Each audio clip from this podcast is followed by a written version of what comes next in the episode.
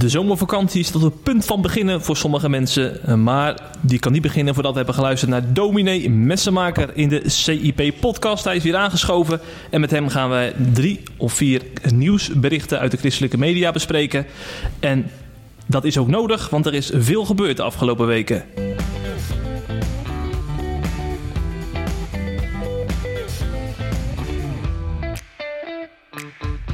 Dominee, welkom in de podcast. Dankjewel.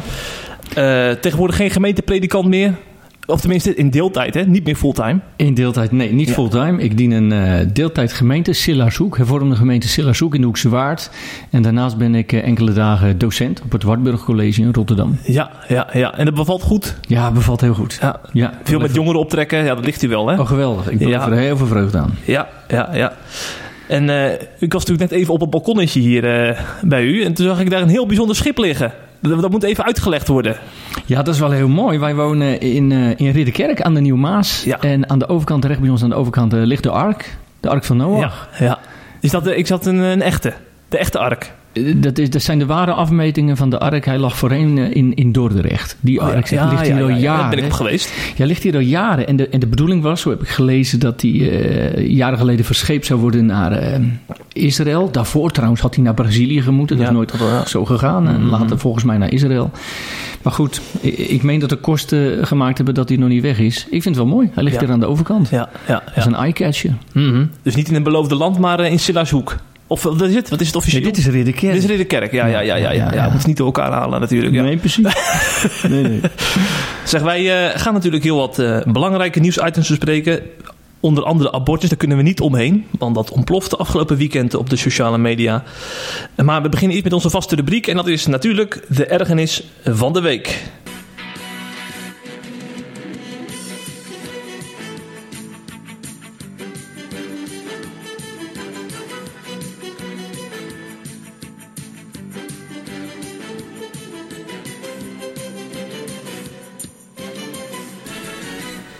Is u nog wat opgevallen in de media de afgelopen periode? Ja, zeker wel. En, en waar ik me ontzaglijk aan geërgerd heb eh, in de afgelopen week of weken, dat is eh, aan sommige uitspraken van eh, die Farmers Defence Force leider Mark van de Oever. Ja, dat is wel radicaal hoor. Ja, een radicaal. Hij heeft natuurlijk wel eens meer wat, wat stevige uitspraken gedaan. En, en nu weer. En wat hij opnieuw deed, deed hij twee jaar geleden ook al. Dat was de situatie van de boeren. Eh, Die natuurlijk triest genoeg is, hè, de Mm. situatie van de boeren, laten we wel zijn. Maar dat hij dat vergelijkt. eh, het lot van de boeren is vergelijken, zegt, te vergelijken, zegt hij, met het lot van de Joden. Eh, echt eh, triest en treurig dat hij dat zegt. Daar heb ik me kapot aan geërgerd. Je zou denken, dat deed je twee jaar terug ook al een keer. Eh, toen heb je er toch wel wat van geleerd, gehoord wat de reacties waren. Nou, blijkbaar niet. Dan denk je daarna nog, die jongen weet niet beter. Is een hele slimme jongen verder. Hij weet wel beter. En toen heb ik nog wat gezocht. Ik dacht, ja, hoe beter weet hij nou? En dan ergens in een interview zegt zijn vader dan over zijn zoon. Hij heeft VWO gedaan. En Mark heeft misschien wel honderd oorlogsboeken gelezen. Heel de geschiedenis. Hoe dat in Duitsland ontstaan is. En die ontwikkeling van de nazi's. Nou ja, weet je, dan val ik van mijn spreekwoordelijke preekstoel. Ja. Want dan denk je serieus, heb je een hoofdstukje overgeslagen of zo? Het is echt, Jeffrey, onbestaanbaar dat je ook maar iets vergelijkt met de Holocaust. Hm. Waar het volk van God uitgeroeid is, niet omdat ze een bepaald beroep hadden. Nee. Of omdat ze op een bepaalde plek al even woonden. Of omdat ze, nou ja, noem maar wat, stikstofproblemen hadden. Maar omdat het Joden waren. Hm.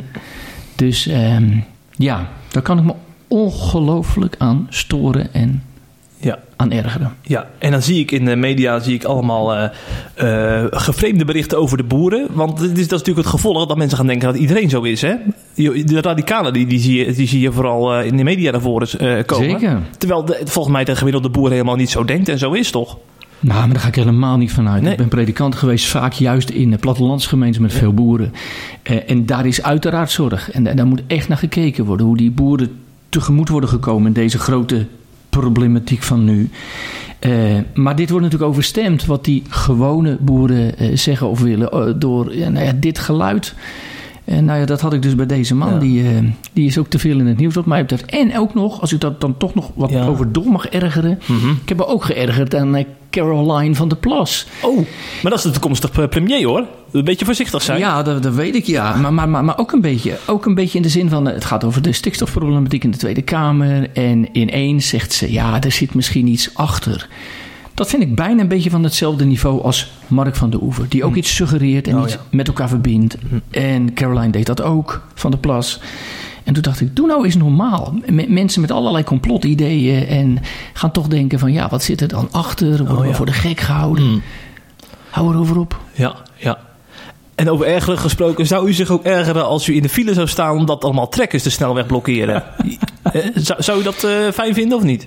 Nou, is, is het gewenste antwoord... Nou, dan zeg je natuurlijk, ja, ik begrijp wel... dat ja, er ja, soms ja. echt wel grote nood aan de man is. Maar eh, ik vind dat soort acties zeg maar niet kunnen. Laat, laat ik het zo maar ronduit zeggen. Omdat er natuurlijk ook mensen in de file staan die bijvoorbeeld eh, naar een, een, een schoonmoeder moeten die eh, ernstig ziek is bij wijze, bij wijze van Ja, we moeten het niet op deze manier doen. Nee. En, en volgens mij moeten we op deze manier ook geen actie voeren. En, en gisteravond, of was het vanmorgen, las ik dat, eh, dat er een boer is geweest die eh 100 knotwillig of zo van een eh, knot heeft ontdaan.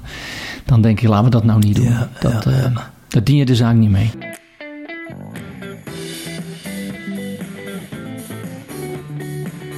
Het laatste nieuws uit christelijk Nederland bespreken we in de CIP-podcast.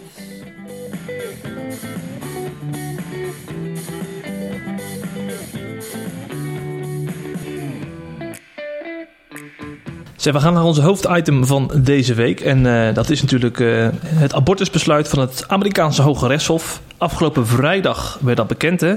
Dat eh, de historische uitspraak van Roe versus Wade is verworpen. Dat is die uitspraak eh, waaruit voortvloeide dat eh, eh, alle vrouwen in Amerika recht op abortus hebben. Dat werd in 1973 besloten. Ja. Moet je nagaan, hè? decennia geleden. Dat is gewoon een half eeuw terug. Ja, en dat is nu dus verworpen. En dat wil dus zeggen dat het nu bij de staten ligt. Hè? Dus elke staat kan afzonderlijk besluiten hoe de abortuskwestie in, in de desbetreffende staat wordt, wordt behandeld. Jazeker. En de, de helft van de staten zal het waarschijnlijk illegaal verklaren. Want je hebt natuurlijk democratische staten waarin ze pro-abortus zijn. En republikeinse staten waar ze vaak eh, pro-life zijn. Ja, dus dat dat- valt te verwachten, ja. Ja, ja. Ehm, je zou zeggen, dat is op zich wel een democratisch besluit. Hè? Dat je dus eh, het besluit bij eh, lokale bestuurders weglegt... en niet bij een hoge rechtshof, een federaal besluit. Ja, zijn we in Nederland toch erg van, hè? Van democratisering Ja, van alles en zeggen, wat. ja. En transparantie en het volk Ja. moet het zeggen. Ja. Ja. Dus kijkt u er ook zelf zo naar? Dat, dat, dat, als we Nou, nou weet ik niet per se. Terwijl ik het zo zeg, denk ik, nou ja, zo, zitten we er in Nederland toch een beetje in. Ja. Alles moet eh, eh, transparant zijn en, en het besluit moet aan de burgers zijn en, en, en door onze vertegenwoordigers. Nou ja, zo is democratie geregeld. Mhm. Ja. ja. Eh, ik, ik zie dan wel, dat vind ik heel raar, als je op Twitter dan wat over zegt, dat mensen denken dat eh, iedere vrouw in Amerika nu geen abortus meer mag, mag plegen. Maar dat is toch volgens mij een misverstand, hè? Dat is een volstrekt misverstand Ja. trouwens. Eh, Het is alleen nog maar het besluit dat het besluit aan de federale staten Ja. gegeven gaat worden. Ja. Nou ja, je kunt zeggen dat zal waarschijnlijk ertoe leiden dat er een verbod komt of een inperking van. Nou ja, dat moet nog blijken. Maar er is natuurlijk geen verbod afgekondigd of zo. Nee, nee, nee, nee. Zo werd het hier en daar toch wel opgevat. Eh, we gaan niet de, die- de reacties lezen van de meest extreme mensen. Maar ik dacht, we, gaan, we kunnen wel een aantal uitlichten van vooraanstaande politici. Hè? Ja, Eh, ja. Zoals Sigrid Kaag, partijleider van D66, zegt... een pijnlijke stap terug in de tijd. Vreselijk voor al die Amerikaanse vrouwen. En iedereen in Nederland heeft zijn boodschap... blijf strijden voor keuzevrijheid. Blijf strijden voor vrouwenrechten. Ja, zijn hier echt vrouwenrechten in het geding, dominee? Nou ja, dat vindt eh, mevrouw Sigrid Kaag wel. Ik denk daar wel heel anders over. Ook eh, haar opmerking van het is een pijnlijke stap terug in de tijd. Misschien is het wel een stap voorwaarts. Kijk, wij kennen natuurlijk niet het Amerikaanse stelsel en hoe dit precies uitpakt en hoe politiek dit besluit is, want dat zal er best wel ook wat achter zitten. Eh, maar als het gewoon gaat over eh, het opnieuw bezien van het recht op abortus, is dat toch niet een stap terug in de tijd? Misschien is het wel een stap voorwaarts heb ik gedacht. Want ik heb dat meer gelezen. Hè, van we gaan terug naar de middeleeuwen. Hè. Ja, Jesse, Jesse Klaver zei dat, ja. Ja, eh, toen dacht ik zo, dat is wel heel lang geleden. En, Ja. eh, zeg maar eh, een half decennium. waren wij hier nog niet, Een hè? half millennium terug. Nou, ik, ik las ook nog iets anders ehm, eh, bij Diederik van Dijk. Die, die op een goed moment zegt... Hij is GP-senator. Ja, en, en die zei in een discussie pas in de Eerste Kamer... toen het over de, het afschaffen van die bedenktermijn ging... Eh, die zei, eh, de rechten van de vrouw worden juist gewaarborgd of in ieder geval serieuzer genomen. Want het kan toch niet bestaan dat bij een ongeplande zwangerschap, en ik doe het even met mijn eigen woorden, eh, we allerlei middeleeuwse methoden hebben. Want het is eigenlijk wel vreselijk toch, dat, dat er een kindje leven in jou begint te groeien. En dat dan de enige oplossing is, de enige methodiek is, dat dat moet worden weggesneden, weggemaakt, weggehaald. volgens mij heeft een vrouw recht op meer rechten en op een modernere aanpak. Misschien is het wel middeleeuws om te blijven hangen in die ouderwetse opvattingen over uh, abortus. We weten ook inmiddels veel meer over het beginnend mensenleven. Dus nou, misschien moeten we wel een stap voorwaarts maken. En de vrouwen meer, uh, meer waardig behandelen. En is dat een vrouwenrecht? Ja. Maar ik weet dat er vrouwen zijn, als ze dit zouden horen, zouden ze zeggen: Dominee Mesmaker, u bent een man. En, ik, en u heeft niks over mijn lichaam te zeggen. Nee, nee. En dat, dat, is natuurlijk wat je steeds hoort en, en, wat je leest en wat je ook in die witte berichten ziet. Hè, van het zijn en mannen eh, die dat dan weer besluiten en de vrouwen gaan daar zelf over. Kijk, aan de ene kant snap ik wel de grote voorzichtigheid als het gaat over elkaars lichamelijke integriteit. Om daarover iets te zeggen, laten we wel zijn. Uh, maar tegelijkertijd uh, vind ik de focus wel eens veel te veel li liggen bij de, nou ja, de individuele uh, beslisvrijheid van of man of vrouw. Terwijl het hier ook gaat om een schepsel. Het gaat hier om leven. Het gaat hier om een kind, een mens in wording. Dat hoor je dus nergens terug. Want je hoort alleen maar in de analyse van me op over het feit dat vrouw baas en eigen buik, buik is. En de, over het ongeboren leven hoor je niks. Ja, in de christelijke wereld hoor je dat. In de christelijke wereld, in de discussies niet. Het gaat wel heel erg over vrouwenrechten. Ik dacht van de week, het moet ook gaan over mensenrechten. En wanneer ben je dan mens? Dat zou toch een prachtige discussie zijn. Wanneer ben je mens? Ben je dat pas na 22, 24 weken in de moederschoot? Of als je ter wereld komt? Of als je niet gehandicapt ter wereld komt? Uh, dat gaat toch ook over mensenrechten? En daar zou je het wel meer over willen hebben. Ja. Graag zelfs. Ja, ja, ja. Ja, want ik heb dan de indruk, dan als, het, als het geen item is voor, voor vrouwen, dat, dat blijkbaar zo'n uh, zo'n klein lichaampje voor hun dan geen mens is. En want anders, anders zouden ze dat er ook wel rekening mee houden in hun argumentatie, zou je zeggen. He, want het gaat nu vooral over de, de vrouw moet rechten hebben en is baas zijn eigen buik. Alsof er geen andere mensje in het spel is. Ja, ik denk dat er heel sterk gedacht wordt vanuit de gedachte. Uh, de, de, de vrouw gaat inderdaad over haar eigen lichaam, over wat er met haar zelf gebeurt. Dus hè, daar wordt dan alle gewicht aan gegeven. En daardoor, en dat snap ik ook wel weer, wordt er natuurlijk veel minder gekeken naar wat voltrekt zich dan in haar baarmoeder, in haar innerlijk. Het ene wordt denk ik ondergeschikt gemaakt aan het ander. En dat is natuurlijk wel iets heel treurigs wat mij betreft, ook naar, naar de vrouw toe. Ja, ja, ja, zeker. Um, laten we er nog een reactie bij pakken. Um, even kijken, die is van Sylvana Simons van Bijeen. Tegenwoordig ook in de Kamer. Een verbod op abortus betekent een verbod op veilige abortus. Wie dit inperkt heeft meer bloed aan de handen dan degene die tot abortus beslist. Bloed aan de handen zelfs. Ja, mevrouw Simons is natuurlijk altijd van de scherpe en extreme uitspraken. Ehm, ik moet wel even zeggen, als je dat dan hoort en het even op een afstandje beluistert en de bezorgdheid erin hoort van, ja, als het niet meer legaal is, als, als, als vrouwen geen uitweg meer zien in een soort uitzichtsloosheid en zich dan en met allerlei alternatieve methoden toch laten helpen, dan betekent dat heel veel uh, ellende voor deze vrouwen. dan zou ik wel tegen mevrouw Simons willen zeggen: ja, laten we daar alsjeblieft dan naar kijken. Het mag natuurlijk niet zo zijn dat vrouwen in een kwetsbare situatie. Want die zijn ze. Ik geloof niet per se dat vrouwen die abortussen, tot abortussen komen, allemaal maar denken: het komt me even niet uit, laten we maar. Dat, daar moeten we ook wel mee oppassen. Het is niet een soort hmm. lichtzinnigheid waarmee wij in christelijke kring wel eens uh, um, schermen. Maar, maar, maar Sylvana Simons heeft denk ik wel gelijk als ze zegt... het kan iets heel gevaarlijks en kwetsbaars betekenen... voor degenen die ook kwetsbaar zijn. Maar laten we daar dan alle aandacht aan geven... en niet van de weeromstuit... ik zou bijna zeggen... bij de middeleeuwse methode terechtkomen van... laten we dan dat jonge leven maar uh, ja. nemen... want dan is de vrouw uh, beschermd voor die uh, nare uitwassen. We mm. moeten dan die nare uitwassen wel doen. Ja, ja, ja.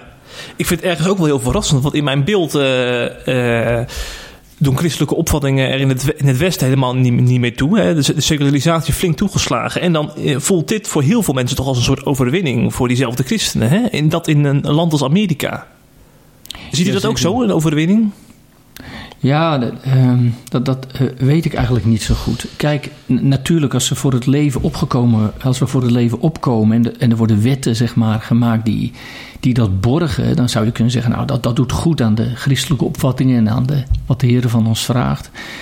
Ik ik vind dat het wel lastig om op afstand te bepalen wat ehm, zo'n besluit in Amerika eh, nou allemaal nog meer inzicht heeft. Het is denk ik ook wel heel erg een politiek besluit. Dus een goed besluit kan ook wel eens heel erg ingegeven zijn door allerlei politieke motieven, Ja. door partijpolitieke motieven. En eh, dan ben ik altijd geneigd daar niet meteen de loftrompet over te blazen of zo. Hm. Terwijl het besluit aan zich eh, misschien helemaal prima is. Ja, ja. Maar dat vergeten we denk ik wel. Er is echt, echt een cultuurstrijd gaande in Amerika met de pro-choice beweging en de pro-life beweging. En dat is gewoon, eh, dat gaat gewoon met geweld gepaard. Hè? Heel veel kerken zijn Ja, beklad. Maar ook, eh, volgens mij ook heel veel radicale eh, christenen die... eh, die ook bij abortusklinieken veel eh, heftige termen bij vrouwen om de oren slaan. Dan denk ik van, eh, dat is niet zeg maar de Nederlandse manier van doen. Hè? Want daar gaan, dat moeten we ook niet onderschatten. Nee, daarom. En daarom zeg ik, moet je wel verschil maken. Dus de- de- daarom is het juichen over zo'n besluit... Ja. Die, eh, o- ook in onze eigen context soms, soms ook wel lastig of zo. Omdat Ja. de mensen die dat gejuich horen van ons... eh, eh, dat horen in onze context. Terwijl wij een hele in een heel andere cultuur leven. Waarin veel meer veiligheid is voor vrouwen, ook in kwetsbare situaties. Want dat geloof ik wel. Misschien moeten we daar sowieso niet over juichen op, eh, Ja. op van die gevoelige onderwerpen. En, en voor onszelf ook niet politiseren of zo. Maar, maar als christenen veel meer ehm, ja, getuigenis geven van wat het leven dan is. En waarom het leven dan eh, waardevol is. En waarom we daar dan eh, zuinig op moeten zijn. K- kijk, eh, nog een keer naar die Amerikaanse situatie. Eh, Kijk, wij weten allemaal, dit is vooral ingegeven door, door het Republikeinse kamp. En dat wordt sterker. En je kunt zeggen dat is goed voor de christen en het geloof. Nou, in zekere zin is dat ook zo. Maar het zijn diezelfde Republikeinen die ernstige problemen hebben met, eh, met de inperking van het wapenbezit. Nou, dat knast voor mij wel. Ja, ja dat strookt helemaal niet met, met de, de geloofstraditie van de evangelicals. Dat lijkt mij niet. Ja, Dat lijkt mij ja, niet. Ja, ja. Dus je moet altijd voorzichtig zijn om te juichen over besluiten die wellicht ook hele grote politieke geladenheid hebben. Mhm, mhm.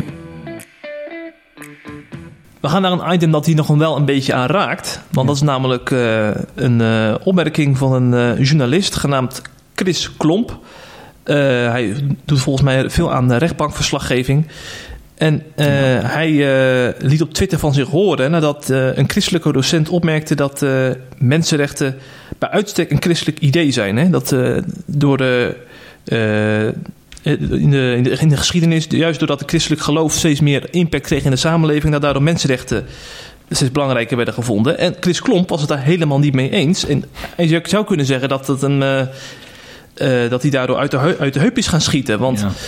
Hij heeft volgens het hele christelijk geloof zo'n beetje eh, bekritiseerd eh, op zijn Twitterpagina. Ik zal eens even wat uitspraken citeren. Ik meen mij te herinneren dat ene God van mening was dat de hele mensheid eventjes liefdevol met, zijn, met z'n allen kon verzuipen. Hm. Op Noach na en zijn beestenboel. Ik bedoel, geloof wat baardige ruimtepapa zegt, zegt hij dus over God. Anders zul je branden in de hel. Ik weet het niet hoor, maar dit, ik mis hier wel een beetje liefde, zegt hij dan heel cynisch. Hm. Eh, hij kan ook de Bijbel niet echt betrappen op voortstrijdend inzicht, zegt hij. Daarom noemt hij het een oud sprookjesboek, Ja. eh, waar mensen in verdwalen. En zo ging dat eigenlijk maar door. Op een gegeven moment zei Gert-Jan Segers er nog wat van, hè, de ChristenUnie-voorman. Die kon zich niet inhouden. En hij zei, eh, Chris kan maar niet begrijpen dat niet iedereen zo verlicht is als Chris. ja. Laten we bidden voor Chris, zei hij ook nog. Ik vroeg me af, is hij nou cynisch als hij nou echt een gebedsoproep, hè? Ja, dat zit er misschien een beetje tussenin. ja, denk ik ook. Ja. En Klomp eh, ging daarna nog, eh, nog meer tekeer. Eh, hij, wat zei hij nog meer? Ik vind het Overigens wel opmerkelijk dat gelovigen respect eisen, terwijl sommige van diezelfde gelovigen ongelovigen en homo's verketteren en de vrouwen als ondergeschikt zien. Je kunt tegenwoordig beter openlijk Poetin steunen dan de Bijbel bekritiseren, geloof ik. Goeiedag, ja. Ja, dit vond allemaal op zondag plaats, afgelopen zondag. Ja, Ik dacht, ik ga eens even die christenen provoceren, dacht hij. Het is nog gelukt ook, ja hè? dat is goed gelukt, ja. Ja, ja, want de mensen gingen behoorlijk eh, eh, voor- ook in de, in de tegenreactie, zeg maar. In de tegenreactie en Ja. in de meereactie. Ja. Ja, ja, en Ja. het waren natuurlijk allemaal one-liners. En het was eh, totaal niet genuanceerd en volledig uit zijn context soms. hè. Hij is ook niet uit op een goed gesprek natuurlijk, hè? Helemaal niet, helemaal Nee, niet. nee. Ik weet dat, eh, eh, dat las ik bij Elsbeth Gruteke zelf ook, hè, dat ze... Dominee, ja. Dominee Gruteke, dat ze zegt tegen Segers van sta erboven. Dat, dat dacht ik eerlijk gezegd ook. Want een reactie op dit soort dingen helpt natuurlijk helemaal niks. Het is zo ongenuanceerd. Ik zou bijna zeggen een beetje dom.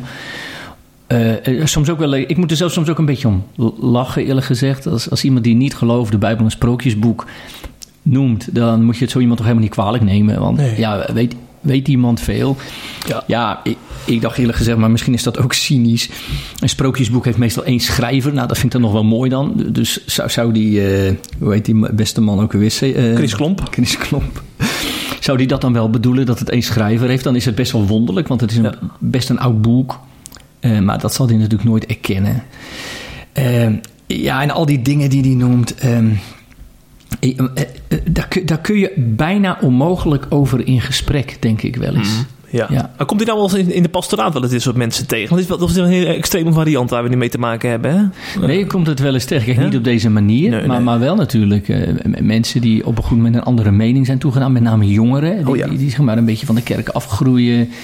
Nou ja, andere inzichten krijgen. En dan, dan soms heel eh, scherp kunnen eh, ageren tegen Ja. wat we in de Bijbel waar eh, houden. Die misschien ook wel eens over Noach beginnen. Van, eh, dat kan toch niet? Zeker en over Ja. dit soort thema's beginnen. Ja, ja, ja, Eh, dus, en natuurlijk, en daar ga je dan wel over in gesprek, maar dat is een hele andere setting. Je, je kunt niet even zo los over Noach spreken en een boot en dat er mensen verdrinken, zonder de hele context van Genesis mee te laten spreken, zonder te weten wie de Heer is, wat hij met zijn schepping bedoelde, hoe de aarde er op dat moment uitzag, hoe het onrecht, God zegt het onrecht klom op voor zijn troon. Hè? Dan, dan denk je, nou, dan hebben die mensen op aarde het werkelijk wel heel erg gemaakt. Als God dat zegt en vindt.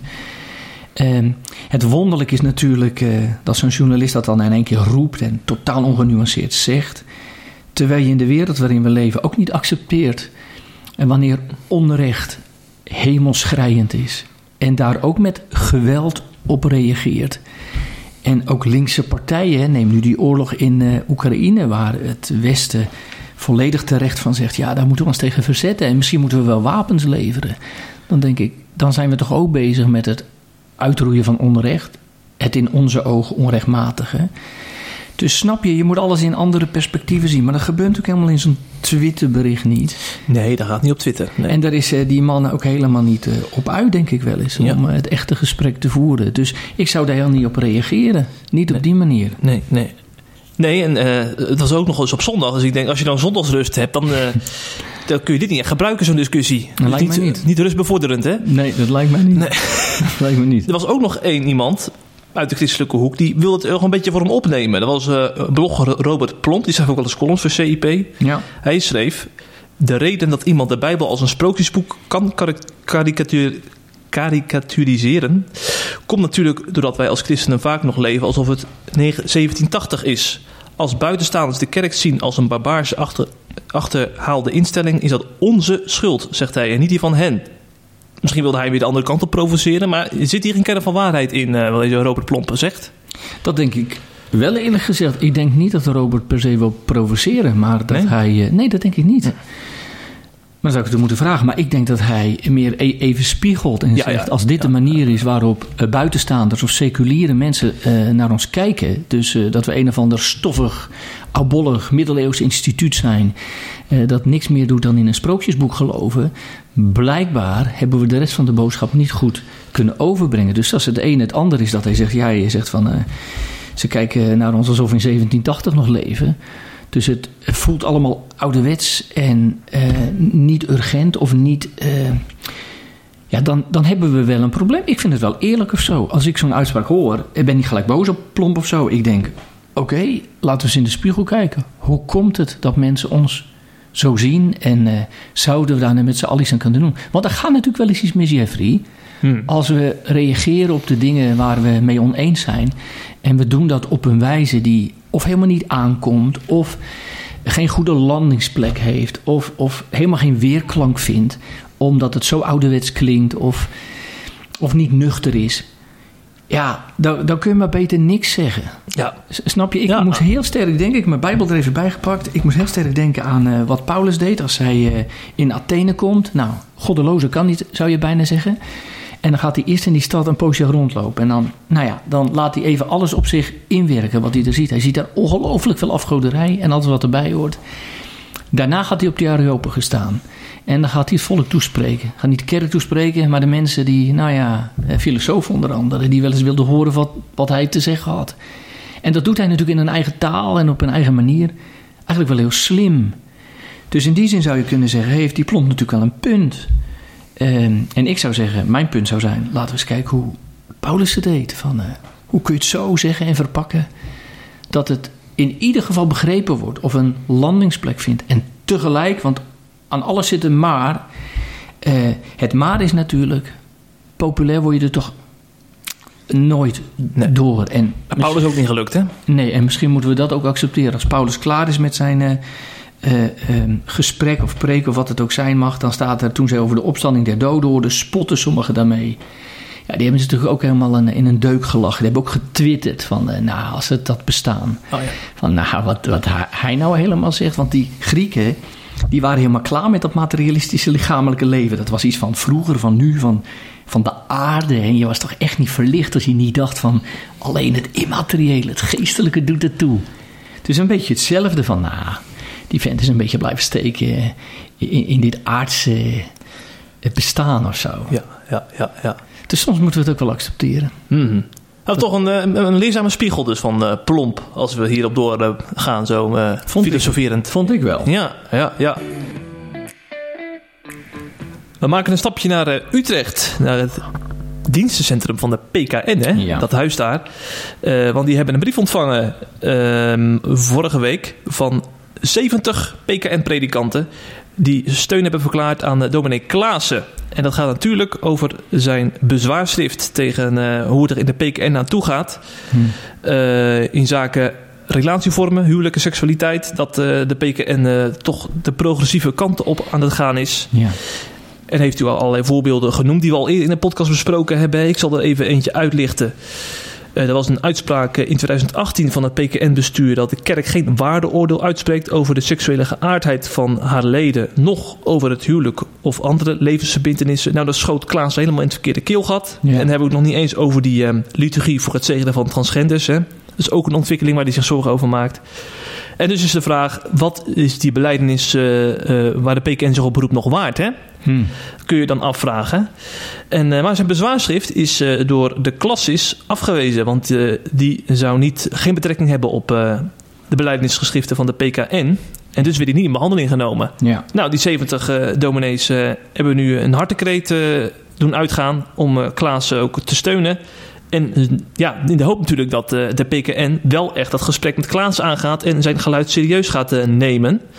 Eh, ja, ik kan flauw vragen of u ook een van die 70 bent. Maar, Nee, nou, dat bent u niet. Nee, ik ken de brief ook niet. En Nee, ik ben ook nee. niet een van die 70. Kijk, ja. Maar ik kan me voorstellen dat u wel het geluid van die 70 ondersteunt. Nou weet je, ik, ik moet je zeggen, toen dat me kwam, daar Ja. zit je natuurlijk wel van. Ja, ja, ja, En, en ook de, van de bezwaren kennis nam. eh, dan hoop je wel dat, dat binnen de kerk eh, op zijn minst dat gesprek gevoerd wordt hè, over deze hele fundamentele dingen. Want het gaat nogal ergens over. Het is geen achterhoedegevecht wat u betreft. Nee, zeker niet. Zeker niet. En, en wat me destijds, eh, waar ik destijds echt van geschrokken ben, was nou ja, dat het inderdaad wordt afgewezen. Dat grafame wordt heel niet in behandeling genomen. Ehm, en het is wel een hele serieuze tegenstem. En ik, eh, dat is destijds een eh, uitspraak geweest van dominee Mensink. Die zei: Een tegenstem verdient in de kerk ehm, een kerkelijk gesprek. Een inhoudelijk kerkelijk gesprek. En eh, daar ben ik van harte mee eens.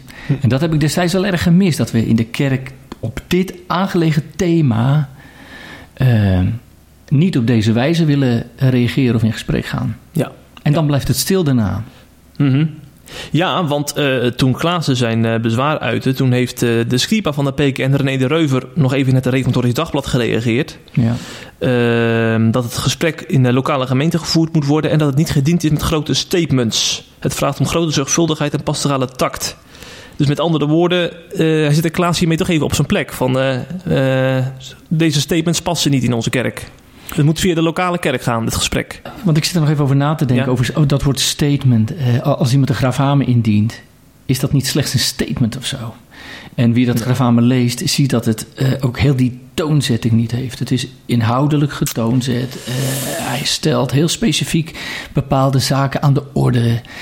En, en daar moeten we het in de kerk wel over kunnen hebben. Zeker met de beleidenis in de hand. En in een kerk die zegt, we willen ze ons aan het woord houden. En alles wat Ja. dat beleid in de schrift weer spreekt, dat moet de kerk ook weer spreken. Nou, dan, dan moet je dit soort stemmen toch op zijn minst serieus nemen. En volgens mij is juist het indienen van een gravamen een hele kerkelijke weg. Kijk, natuurlijk heeft de Reuven gelijk als hij zegt... we moeten oppassen voor grote statements. Dat vind ik ook. We moeten wel oppassen dat we niet eh, zo'n kerk worden... of een beweging worden... of dominees worden die alleen met bepaalde statements... eh, af en toe wat roepen en daar een discussie over willen. Daar heeft natuurlijk wel gelijk in. En dat dat inderdaad van onderaf ook... ehm, ehm, besproken moet worden, ben ik met hem eens. Volgens mij schreef eh, Piet Vergunst dat destijds ook in de Waarheidsvriend. Die zei, eh, dat, dat moet beginnen aan de keukentafel, in de gezinnen. Hè, daar heb je de gesprekken over dit soort thematiek. En dan ook in de gemeente, hè, dat was zijn tweede lijn. Maar hij trekt ook een derde lijn. Hij zegt, en dan vervolgens ook in de kerk. Hè, in, in, op de niveaus waarop het thuis hoort. Ja. Ehm, maar zo'n bezwaarstift, eh, dat werd dus behandeld door de lokale klasses. Maar dat is dus afgewezen. Dus dan zou je ook kunnen denken van... eh, nou, blijkbaar raakt het niet de beleidnis van de PKN. Dus eh, dan moeten we weer verder met andere items. ja, blijkbaar. Maar dit raakt natuurlijk wel de beleidenis van de kerk. Dit raakt zelfs fundamenteel Maar hoe kan zoiets dan afgewezen worden als, als het duidelijk de beleidnis raakt volgens u? Ja, als je dat in, in heel kort in Janneke taal eh, moet zeggen, dan kun je zeggen van dit issue, eh, dit specifieke thema, daar gaat de beleidenis niet specifiek over. Dus dat raakt de beleidenis niet. Dus we gaan over tot de orde van de dag. Eh, maar dan gaat het misschien wel over, eh, over je schriftopvatting. Dat heeft wel met beleidenis, maar hoe lezen we dan de schriften? Hoe zien we het huwelijk? Hoe spreekt de Bijbel over het huwelijk en over het huwelijk in relatie tot de kerk en de gemeente? En volgens mij, lees de Efezebrief, zijn er hele directe lijnen tussen hoe God het huwelijk waardeert en, en daarmee eh, het huwelijk een spiegel laat zijn eh, op Christus en zijn gemeente en andersom. Ja. Dus dat raakt zeker wel het beleiden. Ja, ja, Ja. ja.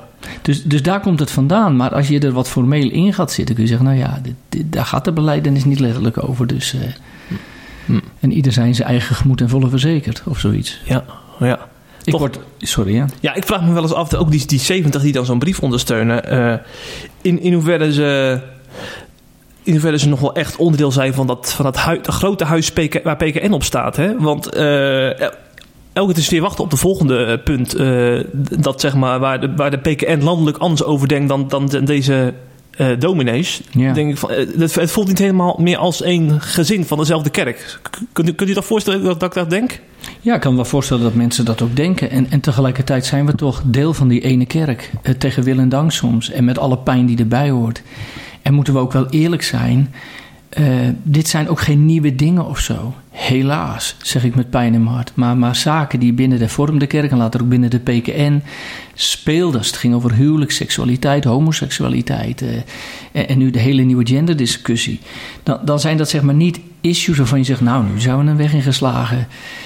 N- Nee, daar hebben we altijd mee te dealen gehad. En die predikanten, deze 70, daar ga ik vanuit, die, die allemaal binnen de PKN een plek innemen. Die hebben dat in de grootst mogelijke overtuiging gedaan, maar ook met alle pijn. Maar ook wel in het geloof dat de kerk des Heer is. En dat die kerk kan dwalen in vele opzichten. Maar dat het wel je moeder is. En dat al is hij doodziek, eh, je dat gezin niet verlaat. Maar eh, ten einde toe de kerk aanspreekt op haar hoge roeping. Ja. En, eh, en ja, voel je dan soms vervreemding? Ja, ik voel zelf ook vaak vervreemding. Mhm. En tegelijk zit je in die kerk, leid je aan die kerk. En spreek je die kerk op jouw manier aan op, eh, op het woord van God. Ja. En dan snap je opeens dat uh, mensen niet weglopen bij die kerk en naar een andere kerk uh, gaan. Want dan kun je dat gesprek ook niet meer voeren. En dan is die, die band is dan verbroken. Zeker, dan ja. is die band verbroken, ja. ja. ja. En dan moet je natuurlijk niet zomaar aan beginnen. Want dan kun je, je kunt niet meer terug.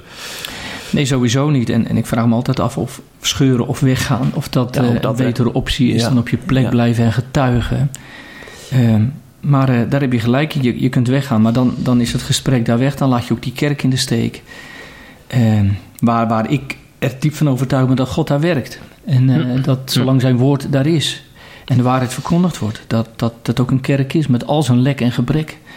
Want kijk, het is wel makkelijk. Het is makkelijk mopperen en schelden op de PKN, zeker als het over deze thematiek gaat. En dat doet me ook iets.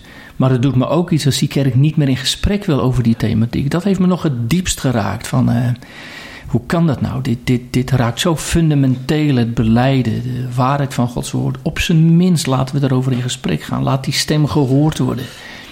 Want uh, ja, uh, weet je, Klaas heeft niet zomaar wat geroepen. Nee.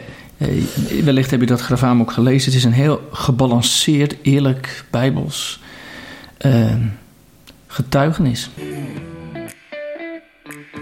Ik vraag me wel eens af, uh, uh, zouden een van deze 70 predikanten of misschien u zelf wel het behoefte hebben aan een uh, sabbatical? Want daar is in de PKN denk ik weinig ruimte voor, hè, of niet? Nee, juist wel. Ja, ook kan dat, ja. Nou, nou ja, ik, ik wist natuurlijk dat we hier even over gingen ja, hebben. Ja, ja. Over dat sabbatical, dat nemen van een, een rustpauze. Dat, dat vind ik wel heel mooi in de kerk. Zo komt van het ene thema van de kerk in de andere. Uh, als je predikant bent in de Vorm de Kerk, in de PKN, dan heeft elke predikant enkele weken per jaar ruimte. Je mag dat ook soms in een aantal jaar dan wat, wat uh, uh, geclusterd opnemen. Heeft hij ruimte om nou ja, zich even terug te trekken, te studeren, okay. geestelijk op te ademen.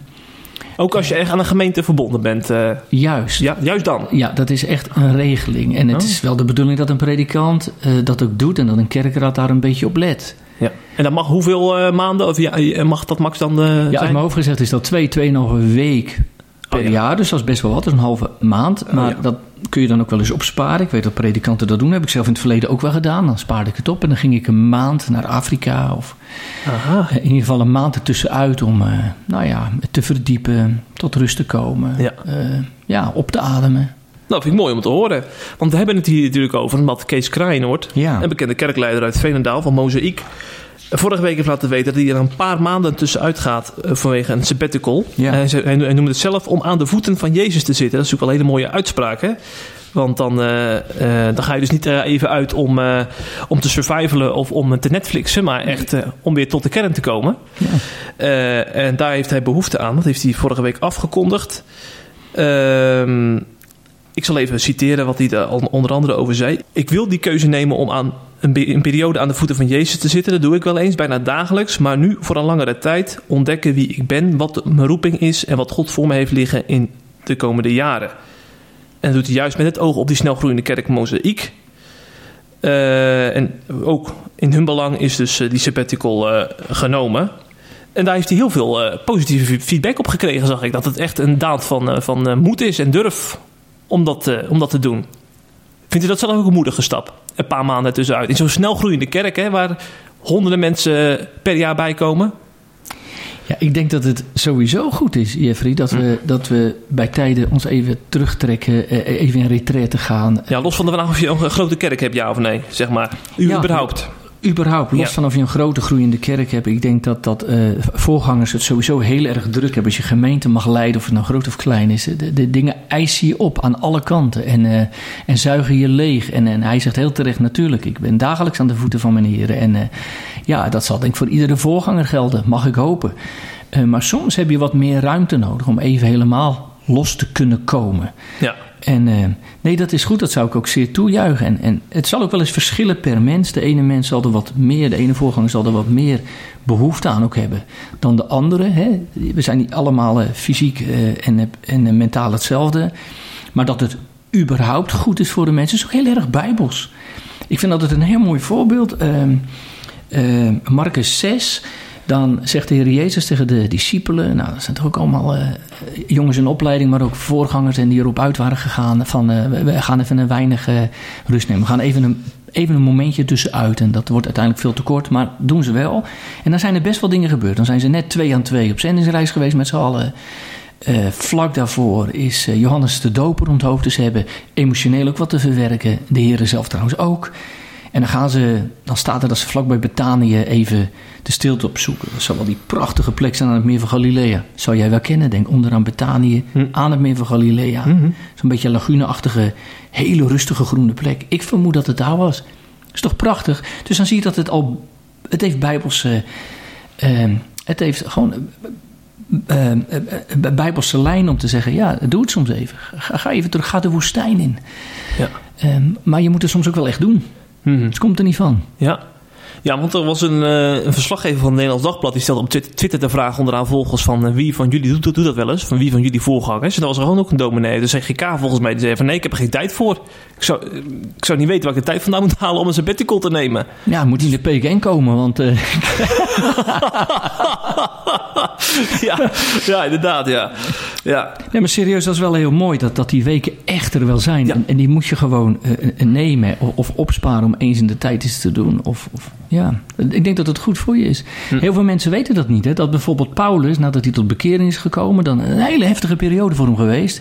Dus e- eerst was hij eh, aan die voeten van Gamaliel. Dan gaat hij de christenen vervolgen. Dat is ook een drukke tijd, alleen aan de verkeerde kant. ja zeker. Dan komt hij tot bekering. Nou, dat is ook nogal wat. En dan, dat weten heel veel mensen niet. Voordat hij dan echt aan zijn werk en zijn roeping begint, dan zit hij drie jaar Zo. de meeste uitleggers zeggen dat dat, dat toch echt drie jaar was in, in, een, in de woestijn van Arabië. Dus er- ergens afgezonderd. Hm? Sabbatical van drie jaar. Ja. Omdat het blijkbaar goed voor hem was. Dus het is soms heel goed voor je. Hm, hm, hm. De Hosea, in Hosea staat ergens van eh, dat, eh, dat de Heer zegt over zijn volk: Ik zal haar lokken in de woestijn en daarna haar hart spreken. Nou, er zijn natuurlijk allerlei uitleggingen van. Maar je zou kunnen zeggen: Nou, dat heeft ook wel iets van: Ik breng je in de stilte, even los van alles. En juist in die stilte waar je niks meer om handen hebt, waar al het comfort weg is, de woestijn. Daar ga ik tot je spreken. En volgens mij hoorde Kees Kraaienoord dat zeggen, toch? Dat hij zegt, daar wil ik naar de stem van de Heer luisteren. Ja, ja, ja.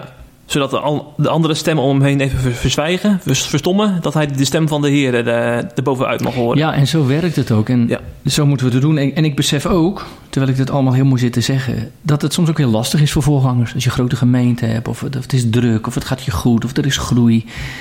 Ja, dan draaf je soms maar door. Dat ken ik ook in mijn eigen leven. En eh, dan denk je dat, dat het overal belangrijk is dat je dat doet en er bent. En, Hm. Maar soms moet je er even tussenuit. Ja, ja. Ik sprak een andere voorganger, die toevallig ook Kees. Die, eh, eh, die heeft op een gegeven moment heel diep gezeten. Omdat hij, dat hij, eh, die heeft volgens mij jaren geen sabbatical genomen. En hij zei in, in het begin van bediening was het nog Amazing Grace. En op een gegeven moment werd het Amazing Case. Dat alles om hemzelf draaide. En eh, dat, dat zo'n periode echt kan helpen om, eh, om, om terug te gaan naar waar het echt om gaat. Hè. Het, eh, voor hetzelfde gaat je, je kan gewoon echt zo'n zo'n manager van je kerk worden. Hè, als je niet oppast. Nee, hij. zeker. Zeker. En zo meegenomen en meegesleept worden in alles wat speelt en wat is en wat toch deels om jou als persoon draait. Zo werkt het eenmaal als je voorganger mag zijn. En, en, en, en daar moeten we echt voor oppassen. Nou ja, ik, ik ben zelf een periode, heb ik long covid gehad. Ja, ja. Eh, Dat was een soort verplichte sabbatical. En eh, in het begin vind je het ook allemaal vreselijk. Dat je niks meer kunt en ik kon echt niks meer.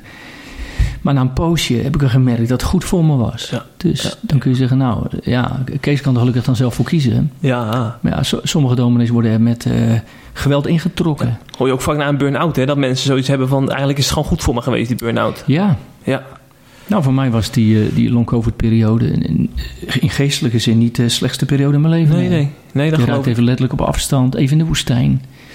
Maar je leert ook wat te luisteren, opnieuw, Ja. naar de stem van boven.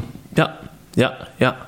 Nou, een aan- aan- aanrader dus voor iedere voorganger... maar misschien ook gewoon überhaupt of je nou wel of niet voorganger bent. Want ik, ik, ik zit wel eens te denken van... je hebt natuurlijk ook gewoon mensen die hebben gewoon eh, een functie op kantoor... of die hebben een, eh, een eigen bedrijf... of die, die zijn taxichauffeur bij wijze van spreken. Ja. Kan die ook allemaal opslokken. En dan heb je ook een sabbatical nodig, eh, geestelijk...